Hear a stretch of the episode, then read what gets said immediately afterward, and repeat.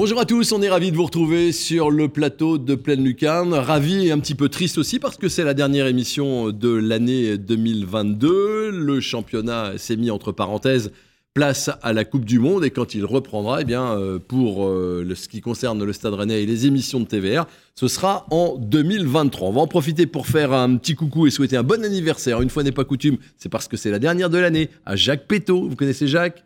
Non, vous le connaissez pas? Eh ben, il habite la Guerche de Bretagne et il va avoir 90 ans. euh, très bientôt, je crois que c'est la semaine prochaine, et comme c'est un fan de Pleine Lucarne, on est heureux de saluer Jacques. Ça vous fait rire. hein Ouais, ça vous fait rire. Vous pouvez pas commencer comme ça. Eh ben, bon anniversaire à Jacques Péto. Bon anniversaire, Jacques. Voilà, ça, il, il va être très heureux. On va parler de Rennes-Toulouse, euh, des joueurs de ce match. Petit bilan quand même hein, sur la première partie de saison. Nous allons parler un peu de la Coupe du Monde avec Christophe Penven de TVR. Bonjour Christophe. Salut Vincent.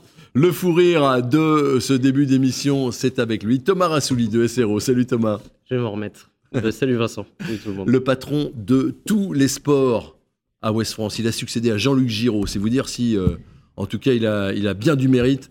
C'est Laurent Frétinier, chef du tumbling, chef euh, de la natation synchronisée. C'est vous surtout. ouais. C'est vous Mais c'est vrai que cette trêve va permettre de mettre en avant au moins tous les sports euh, et on va prendre notre pied euh, au moins comme ça. euh. Au moins comme ça. Nicolas Mangeard, votre adjoint, qui essaie de prendre votre place depuis des années, euh, est là aussi. Bonjour Nico. Et vous, et vous faites bien de dire, on va parler du tumbling cette semaine. Donc vous voyez, c'est Ah vraiment bah tous oui, il y a un centre national à Rennes avec de très très bons résultats. On part tout de suite sur le match de samedi. Vous l'avez peut-être vécu. Si vous ne l'avez pas vécu, vous allez voir le résumé. C'est maintenant.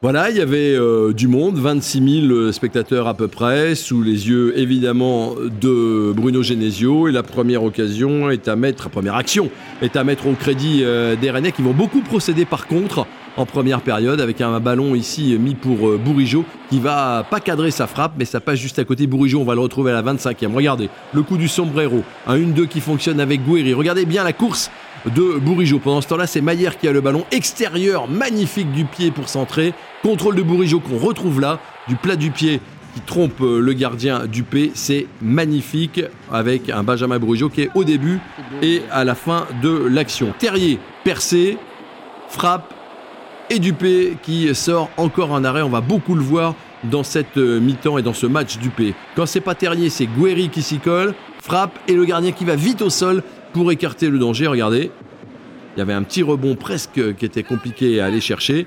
Il y a quand même Dalinga à la 36e dont on se demande comment il fait pour pas cadrer sa tête. Et puis ce coup franc signé Maillère, sur lequel Dupé touche le ballon, il n'y a que l'arbitre qui ne le voit pas.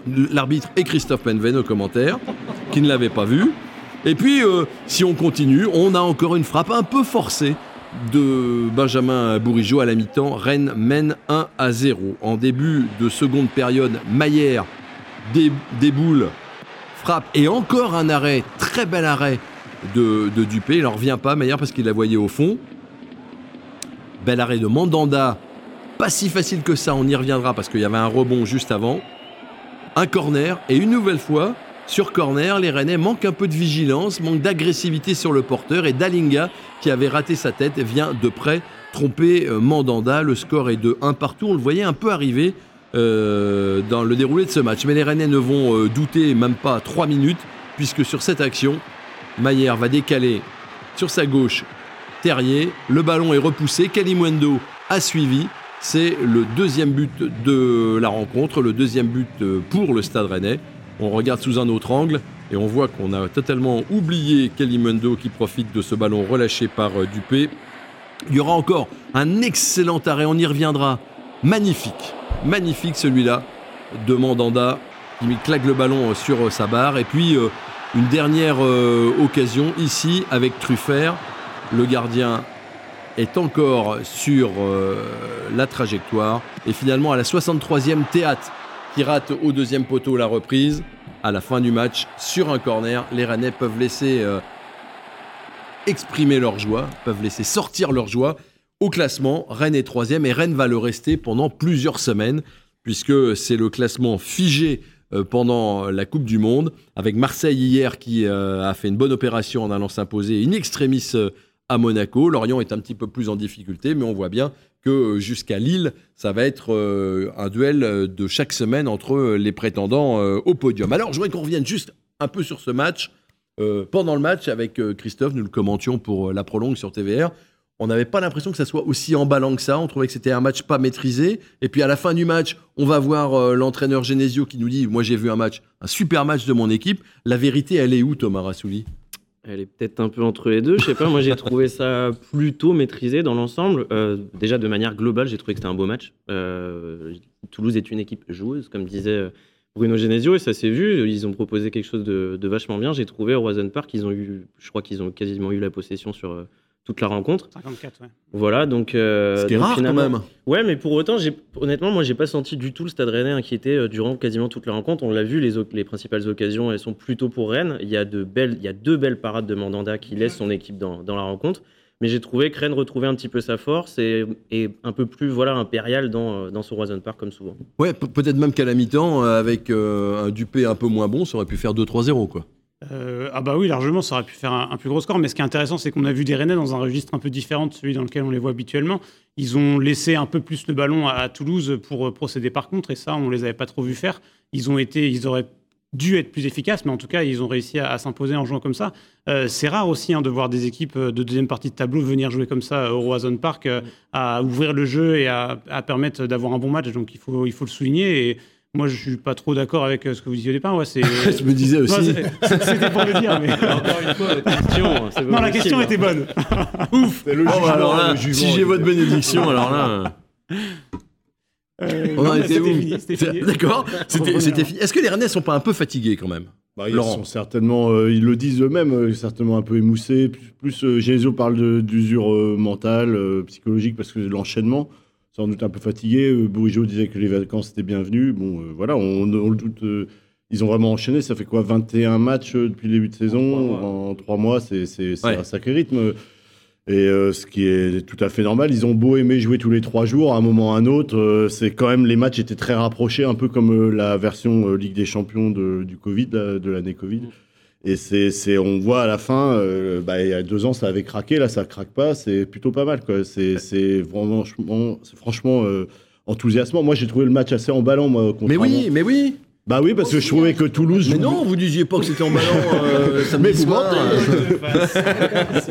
si, si, si, Quand, à la sortie du match, je dis à, un téléspectateur qui est neutre, qui vu juste allume sa télé il n'est ni pour Toulouse ni pour Rennes. Quand on est supporter de Rennes, on dit Ah putain, Rennes, ils, ont, ils encaissent trop de tirs, enfin voilà, ils subissent des tirs. Euh, euh, pas... La dernière demi-heure, il n'y a rien.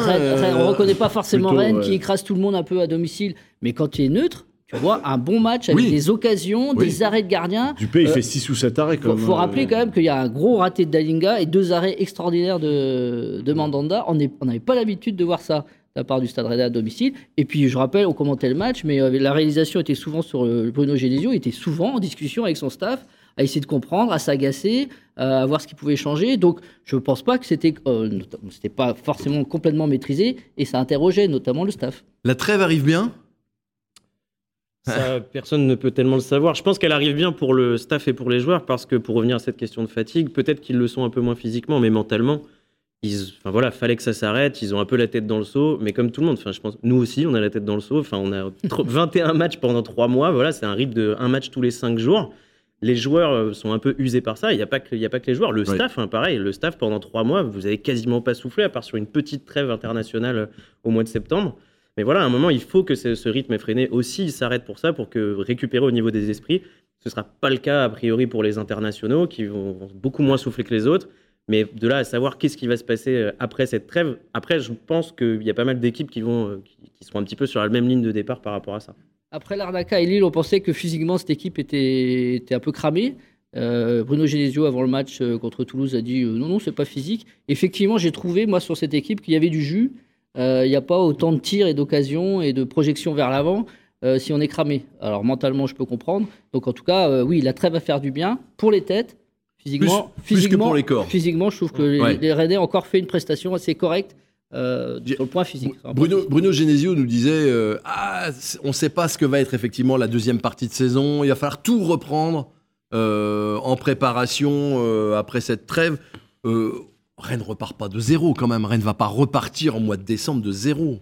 Non, mais le problème, c'est pas forcément de repartir de zéro, c'est qu'ils vont repartir avec un, un groupe avec des états de forme qui vont être très différents entre ceux qui ont coupé euh, vraiment là pendant 15 jours de vacances et qui reprennent après, ceux qui ont des matchs internationaux et qui vont revenir que euh, pour le stage euh, au Portugal le 9 décembre, et ceux qui sont à la Coupe du Monde et dont on ne sait pas trop quelle est la date de retour. Donc le plus compliqué pour le staff, ça va être de gérer les états de forme de chacun, et ça va forcément avoir une incidence au moins sur les, les 2, 3, 4, 5 premiers matchs du, du mois de décembre-janvier, parce que... euh, Des matchs va- il- importants pourtant. eh oui, mais parce que mais ça va être pareil pour toutes les équipes parce qu'il va falloir euh, jauger un petit peu en fonction des uns et des autres euh, les états de forme. Après, il y, a- il y a quand même un effectif euh, cette année pour, euh, avec le retour quand même d'Omari, par exemple, en, en défense centrale, euh, qui sera tout frais, c'est comme une recrue.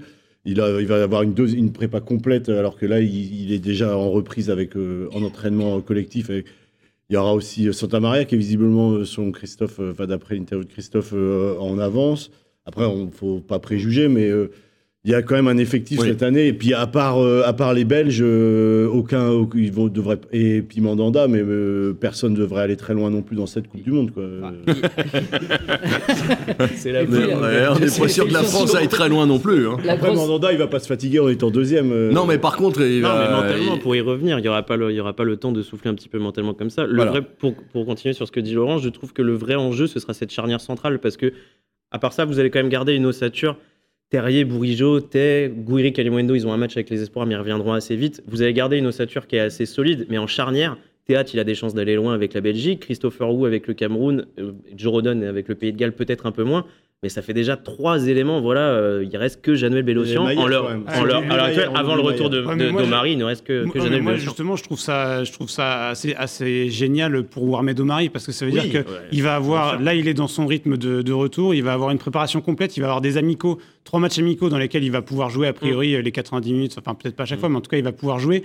Euh, moi, je serais pas étonné de le voir euh, titulaire euh, très rapidement, peut-être même dès le premier match à Reims, et se réimposer très rapidement en cette charnière. Parce que pour moi, euh, vous m'enlèverez pas de Oui, l'esprit qu'il a un Rodon et un Wu dans chaque jambe. euh, D'accord, mais on- Juste, juste pour revenir, la grosse différence entre la prépa d'été et celle-ci, c'est qu'il n'y a pas une équipe à construire là. Elle est faite l'équipe. Mm. Ouais. Euh, sûr. Puis les automatismes sont là. faut rappeler que Gouiri est arrivé en fin de mercato, Laborde était encore là, Mandanda il n'a pas fait les, les premiers matchs, euh, Kalimwendo était pas encore là. Enfin, je veux dire, là, tu as une équipe qui se connaît, Et qui se construit. et- Collectivement, il n'y a, il y a- il y a- il y a pas Donc- grand-chose à construire. donc, on ne repart juste- pas de zéro. Ah non, bien sûr que on non. Mais non, pas non. du tout, on repart D'accord. pas du tout de zéro. Vous disiez que Rennes avait joué un petit peu euh, d'une façon différente face euh, à Toulouse en laissant venir euh, les, Toulousains. C'est aussi ce que nous a confié et expliqué Benjamin Bourigeau à la fin du match, parce que quand on est fatigué, et ben, ou quand on est un petit peu moins bien, on fait moins de pressing. Écoutez. On ne peut pas toujours aller presser. Voilà, quand il y a un peu de fatigue, c'est aussi ce qu'on a à travailler. Parce qu'on ne peut pas toujours aller presser. Quand il y a un peu de fatigue, il faut savoir être lucide et lire le jeu. Voilà, on leur a laissé le ballon quand on était dans les moments un peu plus, un peu plus délicats, mais on a su rester solide aussi. Euh, en fin de match, on a, on a subi beaucoup de beaucoup d'occasions euh, face à une belle équipe de Toulouse, il faut le dire aussi. Voilà, ils ont poussé jusqu'au bout et nous, on a su rester solide jusqu'au bout. Donc euh, voilà, c'est un peu. voilà, la, semaine dernière, on a souffert à Lille. Là, en fin de match, on a souffert, mais euh, voilà, on est, solide, on fait preuve de caractère aussi, parce qu'on encaisse un but et on arrive à, marquer tout de suite derrière. Et derrière, il faut garder le score. Euh, donc voilà, on a fait preuve de courage. On l'a vu, de toute façon, sur les actions défensives, dès qu'il y avait un geste positif, c'était. Des grandes accolades. Voilà, c'est la force d'un groupe. En tout cas, c'est la force qui règne aujourd'hui au Stade Rennais. Et c'est sur ça qu'on doit s'appuyer, tout simplement. Exactement, on a bien vu au coup de sifflet final la joie des, euh, des Rennais et on a bien vu à la fin du clapping une joie énorme de Traoré, très heureux de voir son équipe terminer sur le podium. Alors il y a quand même un petit bémol, il faut toujours des petits bémols. Le but toulousain, on va le revoir. Euh, à Lille déjà, les Rennais s'étaient fait un peu piéger sur corner, la même chose. Un peu, ça manque... euh, ça, Là, il- manque de quelque chose. Piou couvre tout le monde d'ailleurs. Mais, Non, mais mais- ça mais fait a- but. pour moi, il y a au moins 4 joueurs Mm. fautifs. Alors, Ah, euh, Le pressing désorganisé tout seul. C'est aussi un maximum de chance. hein. Le ballon, elle passe là, euh, entre les jambes, machin. Déjà, ça sort pas bien avec Maillère, euh, où il couvre, effectivement. Et Théâtre, il n'est pas assez agressif sur le porteur. Et Truffert, derrière, il laisse passer derrière lui. Donc, en fait, moi, je vois quatre joueurs appliqués. Donc, on- Euh, Vous mettiez en avant que Christopher Wu c'était pour sa poire, en gros. hein. Non, mais ouais, je Non, trouvais qu'il avait fait un pas, en, re- plusieurs- en- un- pas en retrait, alors que les autres avaient fait un pas devant. Vraiment, il le fait. Il est un peu plus bas que les autres, effectivement, parce qu'il essaie de couvrir son vis-à-vis, mais il y a plusieurs duels, comme l'a dit Christophe, qui sont perdus avant, donc c'est plutôt un but collectivement. C'est pas très grave, faut pas rester là-dessus, parce que quand même, quel parcours exceptionnel à domicile, Laurent. Bah oui, parce que bé- bé- bémol certes, mais Rennes, encore une fois, prend un but, se fait égaliser et, comment euh, réussir à l'emporter. Et ça, franchement, euh, il y a eu ça, il y a eu d'autres matchs, il y a eu Lyon qui a été comme ça, il y a eu des matchs remportés en fin de, en fin de, en fin de match, partie, comme ouais. à, Ajaccio, Brest. euh, rappelez-vous, alors, c'était en début de saison, le, le Stade Rennais est encore Mm. en rodage, mais Ajaccio, ils égalisent et Ouais. tu marques derrière. Mais oui, il y a plein de matchs comme ça, ils ont retourné la situation. C'est clairement nouveau et c'est pour ça que Genesio euh, se permet de dire que l'équipe est plus forte. Et c'est vrai que de toute façon, stati- statistiquement, c'est pas facile à dire ça, le Non. lundi. hein. Hein Et le, Le lundi, le- surtout. Le lundi surtout. et comment, euh, même si je suis pas Jesse Garonne, mais comment. Oh les, ré- oh, les références musicales, vous savez pas ça? Vous connaissez pas, vous, évidemment, Thomas. Non, Mais bon, que- Euh, non. Ça vous dit rien? Non, non. Autant, Jesse que, Garonne? autant que Jacques Péto, C'est lundi. mais que, que j'embrasse. Ah oui. voilà, c'est très rockabilly. Du coup, j'ai perdu ce que je voulais dire. Mais donc, Rennes, Rennes est plus fort. Fait parce un bon parcours à Et domicile. 31 points, 31 points, 31 buts. Remarquable. Oui, Il faut apprécier l'in- l'instant présent. On le dit, euh, les records tombent les uns euh, après les autres, et on verra tout à l'heure une, petite compilation de buts qui ont été marqués, euh, tous plus plus fluides, soyeux pour reprendre une expression ou un adjectif qui vous plaît, Thomas, les, uns que les autres. J'avais prévu de vous passer une interview de Genesio, mais on a déjà presque tout dit. Je voudrais qu'on parle des joueurs maintenant, et on va regarder les, notes qui ont été mises. Les voilà.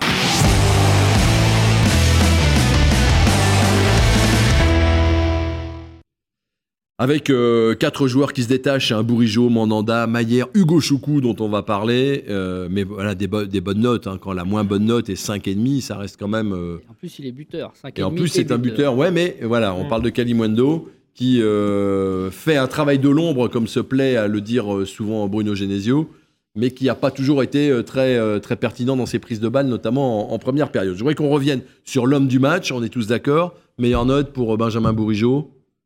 Vous l'avez euh, mis en avant, c'est. Bah, euh, clairement, euh, c'est rien que- déjà, meilleur là, joueur. il a été ultra euh, actif tout le match. On l'a vu bah, dès la- une frappe dès le début. Puis le but, il est remarquable. Il est au début, à la conclusion. Après, c'est aussi collectif, quoi. Mais puis il a une, il pourrait mettre un doublé si sa frappe s'envolait pas. Il fait une talonnade à un moment pour Maillère, je crois. C'est, enfin, il a, et puis il a beaucoup défendu aussi. Enfin, il fait Ouais. un match. euh, il est, lui, alors lui, on parlait de la trêve à point nommé. Il faut espérer que que pour lui, ça soit pas. la Alors, il aurait peut-être besoin de retrouver un rythme un peu moins euh, démentiel, mais euh, j'espère qu'il redémarrera euh, moins lentement que en, en fin décembre, début janvier. Quoi.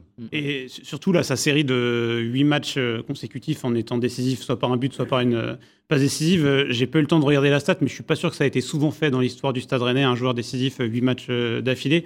Et j'ajouterais quand même que je me souviens, euh, il y a quelques semaines, plutôt moi même, il y avait des débats sur euh, faudrait mettre Doku, Bourigeau, il est un peu nul et compagnie. Qui disait ça Euh, je, pense que Bour- je pense que Bourigeau, on peut, on peut acter une bonne fois pour tout. toutes que Benjamin Bourigeau est un titulaire indiscutable à tous les matchs du Stade Rennais, même si une ou deux fois il est un peu moins bon, il apporte tellement à Oui. cette équipe, à ce collectif, oui. qu'il faut le dire. Et il a été un peu contesté en début de saison, souvenez-vous, hein, et sur ce plateau aussi. hein. Le- ceux qui suivent vraiment le Stade Rennais savent que depuis 5 ans, Bourigeau a du mal à démarrer ses saisons, mais on sait qu'il va arriver, et à chaque fois, il l'a prouvé, il monte en puissance. Donc voilà, Et il arrive de plus en plus vite. est, est incontournable dans, ce- diesel. dans cette équipe, Ça, ouais, évidemment. mais voilà, c'est un diesel. 241e match samedi avec euh, le Stade Rennais, euh, dixième Rennais le plus capé désormais.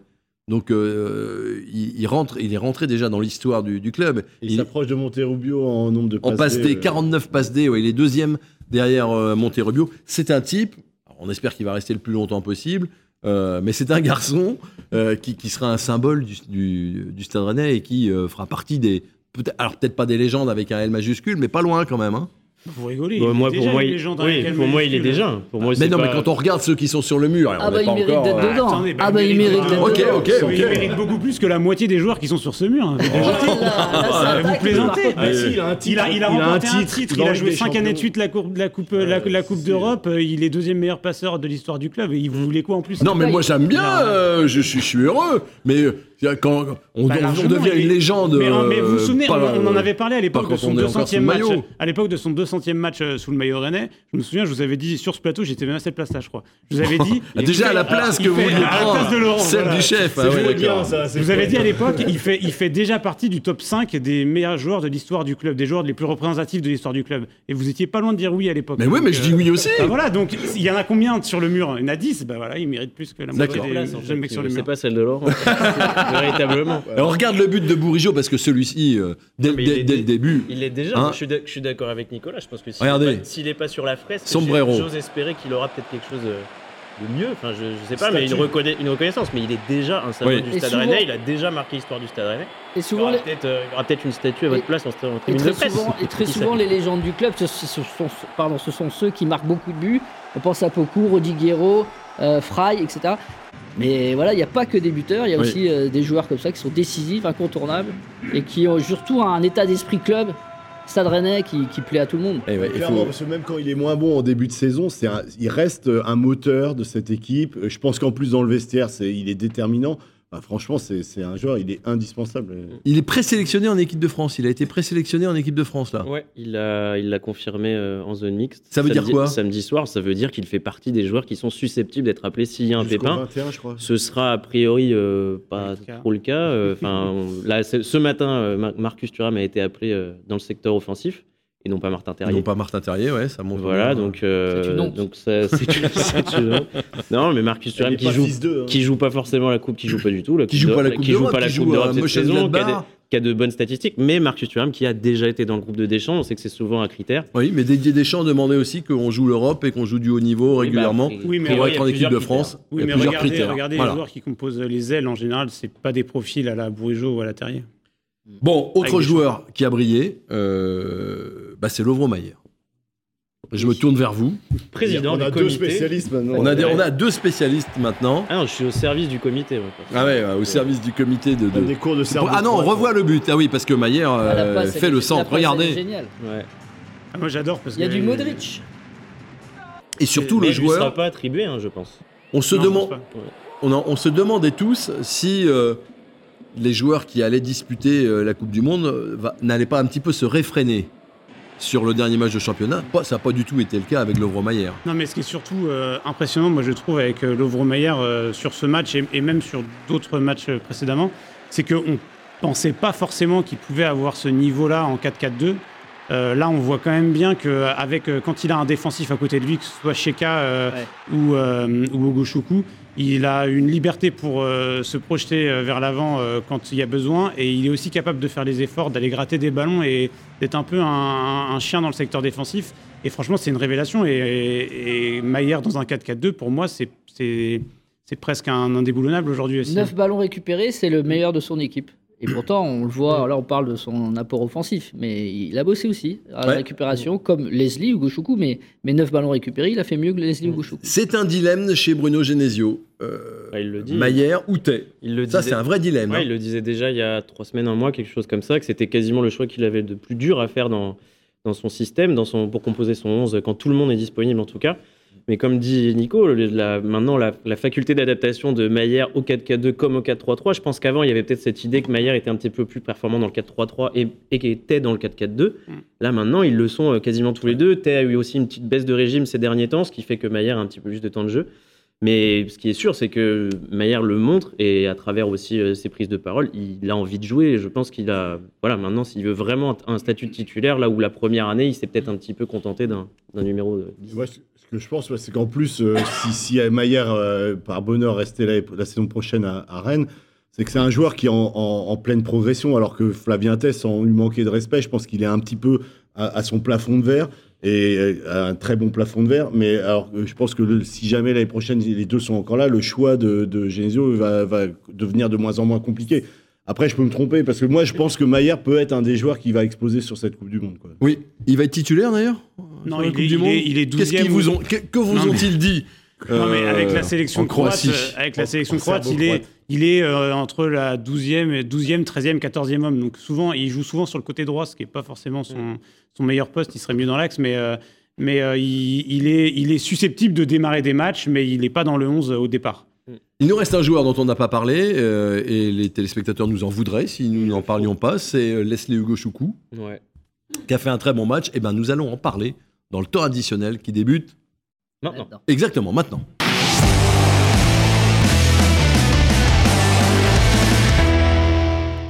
Le temps additionnel pour parler des joueurs qui ont brillé contre Toulouse et Leslie Hugo Choukou a montré, comme il le montre depuis quelques matchs, qu'il avait pris une ampleur et une dimension différente. Mais vous savez que c'est grâce à. Laurent Frétinier. hein. Oui. Pourquoi? Parce qu'il l'a ramené dans son école primaire euh, où il lui a donné plein de bons souvenirs et voilà, il fait un bon match derrière. Donc je pense qu'il faut. Ouais, mais il était bon depuis quelques matchs quand même. hein. Ouais, ouais, mais voilà. Euh, donc, euh, personnalité attachante aussi. Ouais, clairement, ouais, clairement. Et puis, ce qu'on oublie, c'est que ce, ce gamin, je dis gamin, mais il a 18 ans. Et euh, franchement, euh, vu la montée en puissance, euh, c'était moins euh, peut-être euh, euh, radical qu'un que- qu'un Kamavinga, mais je pense qu'il est pas loin de. Je pense qu'il est sur le chemin d'atteindre le niveau de ce joueur-là. Son rêve, c'est le Real, on verra, mais en tout cas, c'est un. Il a la tête bien faite sur les épaules. Il prend, il brûlera pas les étapes, et c'est sacré joueur, je trouve. En tout cas, nous ici, hein, on a été aussi dans ceux qui se demandaient un peu pourquoi ces éducateurs parlaient sans cesse d'Hugo Choukou depuis qu'il est tout petit. euh, et on se disait, ah, ça- Il n'a pas, été beaucoup, a eu- il a ça- pas été beaucoup petit. hein. non, Ouais. sans doute, oui.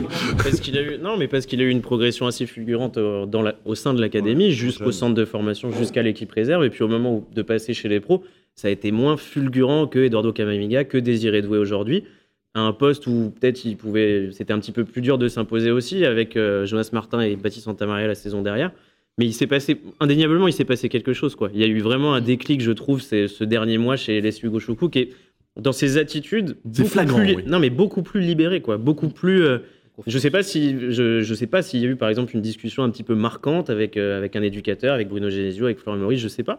Mais en tout cas, il s'est vraiment passé quelque chose dans, dans le jeu et dans le voilà quoi la sérénité qu'il dégage et comment est-ce qu'il aborde son football. On le sentait vraiment quand il entrait sur le terrain ou quand il débutait. Voilà, un peu sur le couloir, un peu sur des passes en retrait, un peu sur vraiment genre il faut Une sorte absolument de pas que je fasse maladresse des- et de Voilà, lenteur il faut pas ne que je fasse d'erreur, il faut pas que je fasse d'erreur alors que là, il prend des risques et c'est mieux. Christophe Penven. Moi, ce qui me bluffe, c'est que effectivement, Bruno Genesio, euh, depuis de longs mois, euh, dresse des lauriers sur ce joueur. Et euh, il a toujours été un peu timide sur ses prestations. Et là où il est bluffant, c'est là où il se révèle vraiment. Alors j'ai l'impression que c'est peut-être un peu Horizon Park, euh, timidité. Et où il se révèle, c'est à Fenerbahçe. À Fenerbahçe, t'as 50 gus qui lui hurlent dessus. 50 S'il y 000. a 50 000 gus qui lui hurlent dessus. Et, et s'il y a bien un, un endroit où on peut un peu avoir euh, les pieds qui tremblent, les jambes qui tremblent, c'est bien là-bas. Et ben c'est là qu'il fait. Donc comme quoi il y a eu un déclic. Et je pense que surtout, avant tout, c'est de la confiance. Il a pris de la confiance. Déjà, il est fort à la récupération et surtout là, il est, il est monté d'un cran avec le ballon. Avec le ballon, il fait les bons choix. Euh, il joue plus vite, il se libère très vite du, du marquage pour bien distribuer. Là, il a vraiment progressé Ouais. en quelques matchs. On a, on a un crack et ses statistiques sur le match de Toulouse sont, sont, sont très parlantes. euh, Alors, il il récupère, il précises, distribue, il a, il a des stats Il il il. Là où il est très fort, une stat, c'est sur les duels. 6 Ouais. duels sur 8 gagnés, 75%. Ça, c'est largement au-dessus de tout le monde. Les duels, en moyenne, déjà, quand c'est 1 Mm. sur 2, tu fais un match correct. Là, c'est 6 sur 8. C'est- dire le- la Il y a performance. une action symbolique en début de match. euh, il fait une feinte de corps vers l'avant et une petite passe euh, pour Truffert euh, assez maligne. Et c'est, euh, enfin, franchement, c'est la preuve d'un joueur en confiance euh, qui Oui. se projette. Alors qu'au début, justement, il était un peu sur la retenue. On peut rendre grâce à Bruno Genesio de D'avoir assisté, ouais. d'avoir insisté Ouais, avec lui, comme lui. on peut rendre grâce aussi à Bruno Genesio d'avoir permis à Maillère de s'exprimer mieux dans un 4-4-2. Mm. Euh, ça fait aussi partie du boulot du staff en général et, et de l'entraîneur aussi que de mettre Il a- les joueurs dans Il a les... aussi pris un profiter de la, conditions. de la- c'est le, le- les hasards du, du sport de haut niveau, de la, de la blessure de Santa Maria, parce que c'est évident, comme en plus il était seul euh, pour européen, enfin qualifié pour la Coupe d'Europe, ça lui a permis, de, il était sûr de les jouer ces matchs-là, donc euh, ou presque, euh, et donc ça le met en confiance évidemment. Ouais, puis ce qui est fort avec euh, ce que fait euh, Genesio, je trouve, c'est qu'il arrive à persuader des joueurs de choses dont ils ne sont pas forcément convaincus au départ. Euh, et il leur montre que ça peut marcher. Euh, Lovro Mayer euh, se retrouver à jouer euh, 8 et à aller gratter des ballons euh, tout en étant aussi bon offensivement. Il y a un an, c'était pas possible. Et ça, c'est la progression qu'il a eue Ouais. avec le staff. Et c'est pareil pour Leslie Gouchoukou dans sa projection. Donc, euh, il a vraiment cette capacité-là, euh, Bruno Genesio, à, à faire progresser ses il a joueurs. convaincu Gomis de qu'en ne jouant pas, il pouvait aller à la Coupe du Monde. ouais, fallait bien. euh, Ça, c'est... on était trop sérieux. Ça, ça, c'est, un- c'est pas loin d'être un exploit. Je voudrais qu'on fasse un bilan quand même. On, est, on rentre dans le dernier quart d'heure, un, un bilan de cette première partie de saison qui n'est pas tout à fait achevé, puisqu'on n'est pas tout à fait à, la, à mi-saison, hein, euh, loin s'en faut. Euh, on regarde le classement une nouvelle fois, si vous voulez bien. Voilà. Et la question que je vous pose, c'est quelle est la différence majeure que vous voyez les uns les autres entre le Stade Rennais de cette année et le Stade Rennais de l'année dernière? Le Stade Rennais de cette année arrive à prendre des points même quand il a un coup de mou.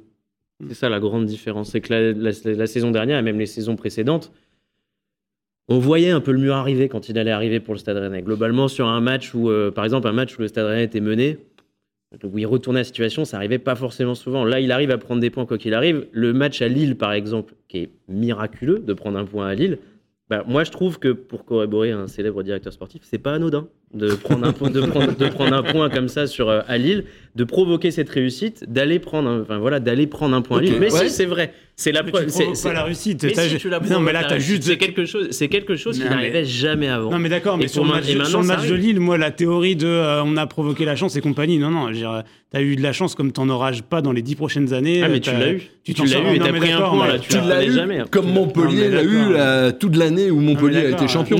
Non mais moi la différence que je différence Que des vois- 1-0 euh, La, la- tristes. la différence surtout, ça rejoint un peu ce que tu dis Thomas, c'est que Ah bah quand ils, même. ils sont, ils sont beaucoup plus réguliers. L'an dernier, ils ont font combien de défaites à la fin de saison 9 Ouais, ou, ou dix 10 ouais, 10 défaites. Là, vous avez perdu que deux fois euh, sur, euh, sur, sur 15 matchs. Oui, mais on est Ça- qu'à la moitié. Non mais d'accord, mais ça veut dire que sur vous une, projection, ouais. sur une projection, ça vous fait 6 défaites à la fin de la saison. euh, C'est un rythme Et vous qui vous permet plus d'être Ouais. sur le Vous podium. faites respecter la logique, surtout vos deux défaites, c'est contre Lens qui est devant vous.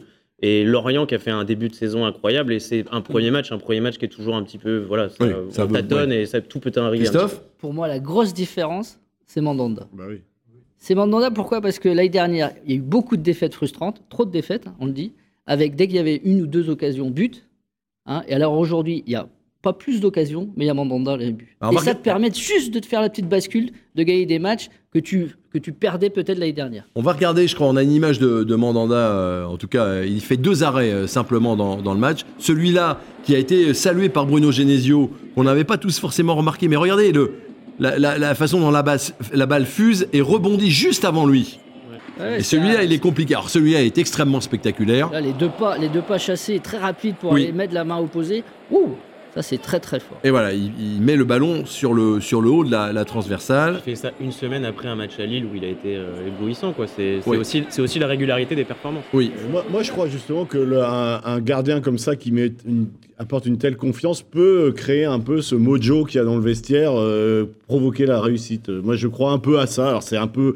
Euh, on le, oui c'est impalpable. Ouais, c'est impalpable. Je cherchais ce mot, euh, mon cher Vincent. C'est en voyant votre geste comme ça, qui Voilà, n'était pas l'argent, euh, monnaie, monnaie, non Vous faisiez un truc Si, impalpable. Quand même, avant la trêve, on va prendre notre cachet. Quand même. Et puis la différence, c'est que Mandanda, il fait, les, il, il- il fait les arrêts, il n'en a pas beaucoup à faire. Que Gomis, l'année dernière, le peu d'arrêts qu'il avait, il prenait des buts. Ouais, alors que, que Gomis, on, on peut le redire, mais à Dijon, il, il- il se faisait frapper dessus 10-15 fois euh, par match.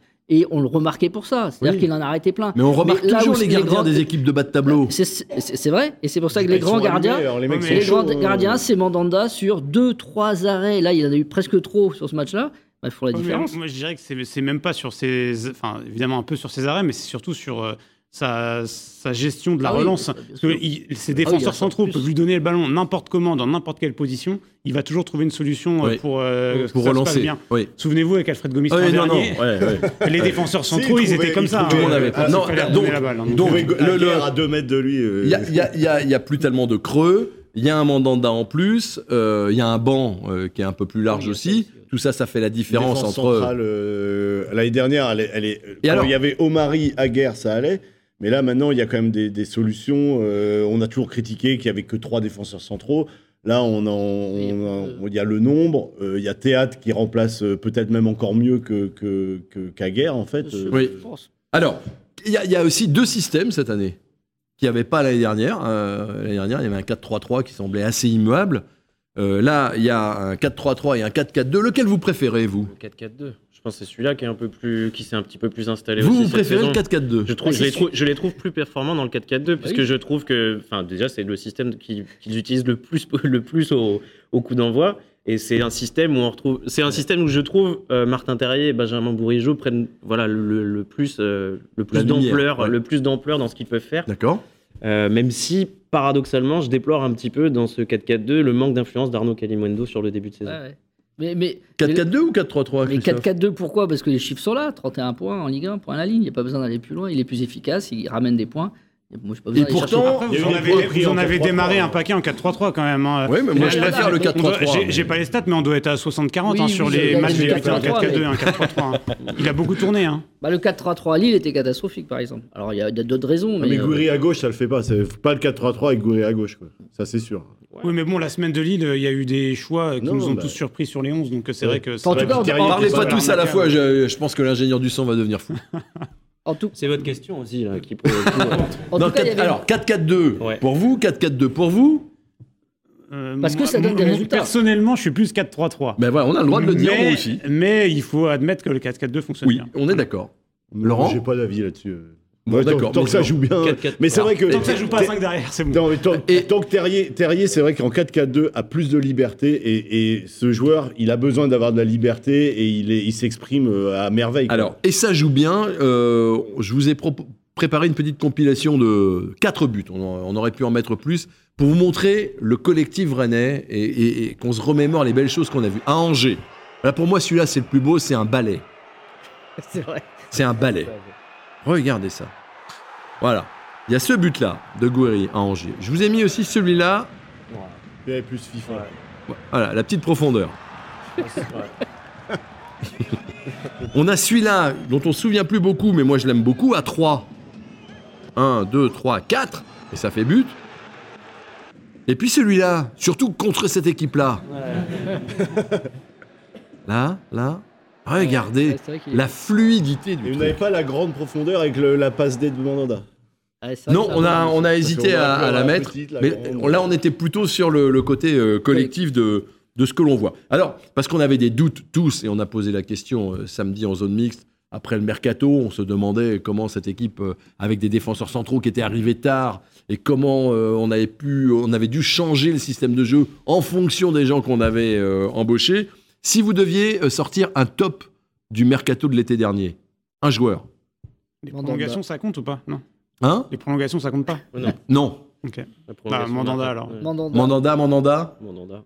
Moi, je vais dire théâtre pour changer, pour euh, euh, enrichir le débat. Mais euh, ouais, bah, en plus, j'adore le, j'adore le joueur, le personnage. euh, mais évidemment, Mandanda. est- Et, et alors, à, à l'opposé, celui qui euh, est arrivé euh, l'été dernier et qui ne Ouais, remplit pas pour l'instant tous les, tous les critères.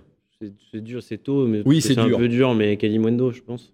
Même si c'est un peu décevant par rapport à l'investissement, par rapport aux joueurs que c'est, par rapport à ce qu'on attend. Mais, on- mais vraiment, parce qu'il faut mettre un flop, mais c'est pas un flop pour C'est moi. pas un moi, un. moi, je serais moins dur C'est- que c'est un- je mettrais pas Kalimodo parce que un, parce qu'il est jeune et espoir. Moi je mets Rodon parce que c'est un international gallois et qui euh, et, que et que s'il fallait l'acheter c'était 20 millions et qu'on attendait mieux que lui. Voilà, d'un international gallois, c'est tout. Mais après il est pas non plus à la cave. Hein, il est pas, il est pas. le Pays de Galles en foot, c'est quand même pas le C'est Pays de pas Galles en rugby. ce que hein. je veux dire. Non, mais en fait, ce qui est frustrant avec Kalimundo, c'est qu'on sait qu'il est capable de faire beaucoup mieux. Oui. Et, et Guiri, même quand il était moins, moins bon dans le jeu, il arrivait à planter. Là, maintenant, ça y est, il s'est impliqué dans, dans le jeu comme il faut. Kalimundo, il n'a pas encore réussi à franchir ce cap, mais quand il va le faire, ça va devenir euh, injouable hein, quand Oui, même. ça euh, le peut- pour ça, faut pas. non Faut pas, ouais, faut euh, pas être impatient. Ah non, non, mais pas Ouais. du tout. Ça fait que, ça pas fait flop, que, ça hein. fait que 21 Non, non, mais matchs. voilà. Mais, Petite Non, mais déception. on a bien compris qu'il n'y a pas de flop Non, pour mais le- l'instant. Ah. Non, mais le gros, gros problème de cette équipe aujourd'hui, c'est qu'est-ce que vous allez faire en deuxième partie de saison de Doku et Souleymana? C'est- un, problème. C'était déjà le problème l'an dernier. Alors, ils se sont blessés, donc ça l'a résolu Ils iront euh, en de stage fait. chez TVR avec Vincent. Mais c'est quand même un très gros problème. Ça, que ça m'amène à vous parler du prochain mercato qui va arriver. Euh, qui- vous les voyez partir? Vous voyez Bah, des joueurs partir? bien un des deux partir. hein. Ouais, Souleymana ou Doku? Non. Euh, Un des deux, pas les deux, Oui, mais un des deux. Deux, pas les deux. Non, Doku pour moi aucune chance. Plutôt, plutôt sous les manas. Sous les manas, ça pourrait arriver, je pense. ouais. Et évidemment il y a la Coupe du Monde qui va peut-être euh, Ouais. faire Il a plus, il a joué, paix. il est, il est plus entré sur le terrain depuis sa bourde à Fenerbahçe. Donc ça en dit quand même long sur euh, ce que le staff a pu penser de ce qui a été fait ce jour-là. Euh, et, Il a le été blessé aussi. hein. euh, et le problème Oui, de mais il Souley- aurait pu jouer et le quelques problème de minutes. Souleymana, c'est que euh, c'est qu'aujourd'hui, dans le Stade Rennais tel qu'il existe aujourd'hui, euh, dans sa dans sa manière de jouer, on en revient, mais ça on le dit depuis un an et demi.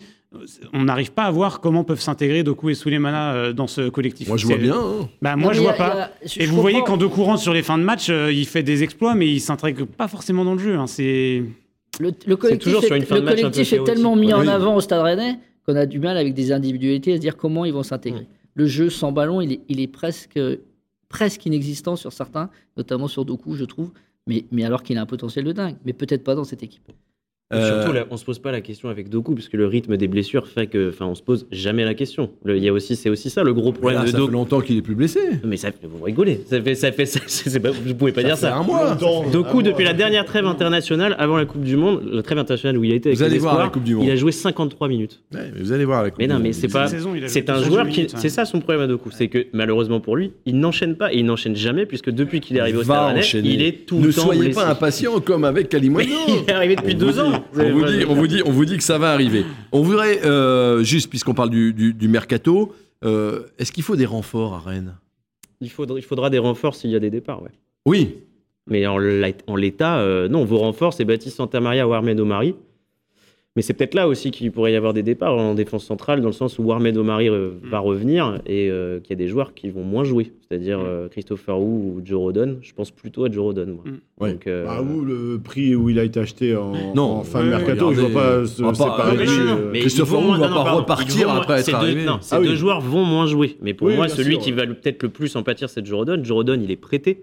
Et Ouais. Rodon, il est venu au Stade Rennais pour jouer, pour disputer sa Coupe du Monde. Et il va peut-être se montrer euh, Non, mais- en Coupe du Monde et Mais donc peut-être, avoir mais des opportunités. l'objectif, l'objectif de venir au Stade Rennais, c'était Ou surtout pas. jouer la Coupe du Monde. Une Mm. fois qu'il aura joué la Coupe du Monde, il peut très bien prendre une autre décision aussi s'il voit un concurrent comme Warmed Omari qui revient. il il est timide, Thomas, il va pas au bout de sa théorie, là. Il faut qu'il y aille. Allez, Non, vas-y, je pense- ta moi, je pense que Joe Rodon va partir cet hiver. ouais. D'accord.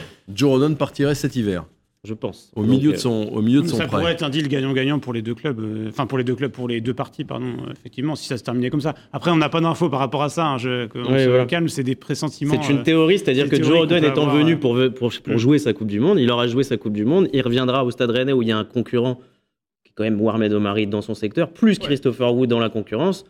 Qu'est-ce qui empêche euh, Joe Rodon de rompre le prêt, de se dire oh les six mois là, je les ferais bien à Swansea plutôt? Et il n'y aura pas des prêts? Il n'y aura pas des joueurs Un joueur comme Ablin, par exemple, à qui Non, on donne quand même non, peu de non, minutes vous de avez besoin jeu. de lui. Tant que vous jouez en 4-4-2, vous avez besoin Voilà, d'un troisième attaquant. euh, numériquement, c'est compliqué pour et mettre- puis, il fait des bonnes en- de partir. Il fait des bonnes entrées en plus à chaque fois qu'il rentre. Ouais, donc, euh, il y a mais on a l'impression qu'il n'y a pas de, il y a pas de joueurs, concurrence vraiment euh, au poste de Kalimwendo. C'est Kalimwendo puis Ablin. Ça par, Ah contre, ça, par contre, c'est une vraie question qui mérite d'être soulevée parce que alors, Bruno Genesio et, euh, donné raison lui-même en laissant Arnaud, Arnaud Pardon, à la pause.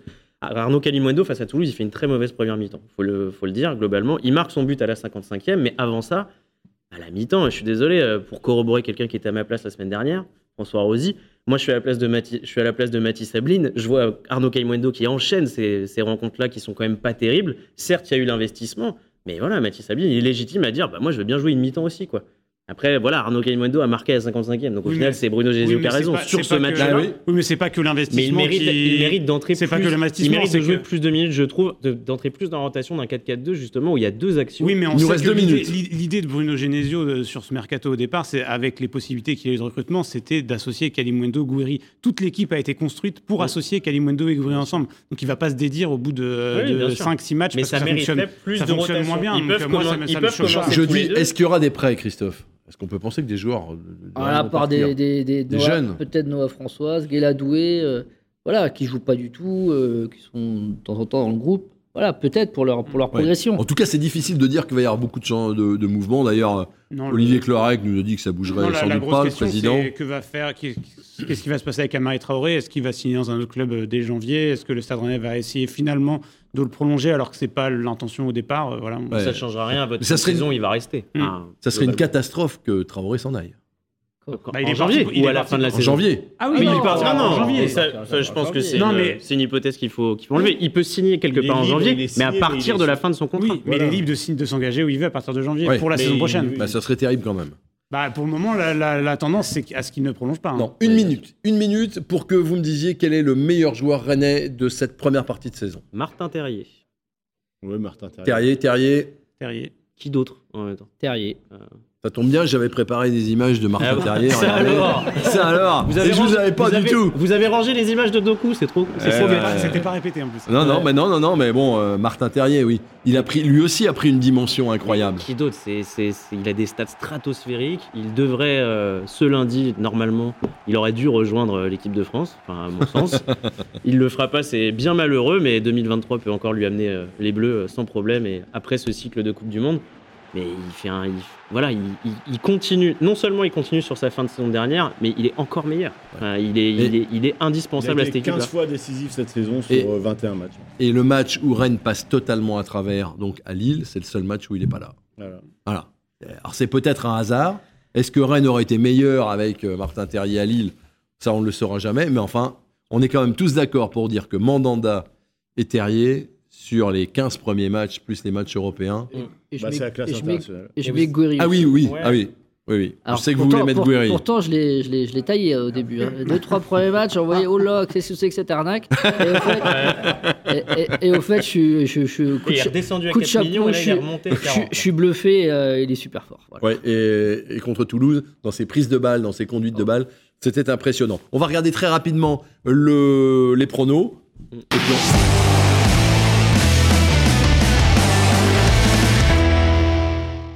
Ouais, voilà, le leader est là, euh, son dauphin est là également, l'Européen Thomas Rassouli euh, Oui. n'est pas loin. Nicolas Mangeard, c'est un peu le, le FC Nantes hein, dans, son, dans son classement. Et puis moi, c'est hein, moi, est c'est très 16e bas. de finale de Coupe d'Europe, C'est c'est pas mal. Auxerre, quoi. ah, moi, c'est Auxerre ou Strasbourg, Angers, où ça va pas bien. Merci en tout cas d'avoir été avec nous, euh, les garçons. Merci à vous de nous avoir suivis. Merci au public très nombreux. Euh, lundi après lundi, on se retrouve en 2023. D'ici là, il y aura eu euh, une Coupe du Monde et quelques matchs amicaux. Portez-vous bien. Cher Vincent, la Coupe du Monde? Je vais la regarder, mais je vais... oui, je vais pas la boycotter en tout cas. D'accord. Voilà, je vais pas la boycotter. Moi, j'ai pas choisi que la France aille au Qatar, mais euh, on m'a pas demandé de boycotter la Russie. On m'a pas de- demandé de boycotter la Chine. Je vois pas pourquoi je boycotterais le Qatar. Sans plus d'exaltation que ça, mais on regardera cette Coupe du Monde et on se retrouvera pour parler du Stade Rennais en 2023. Portez-vous bien, on a hâte de vous retrouver et allez Rennes.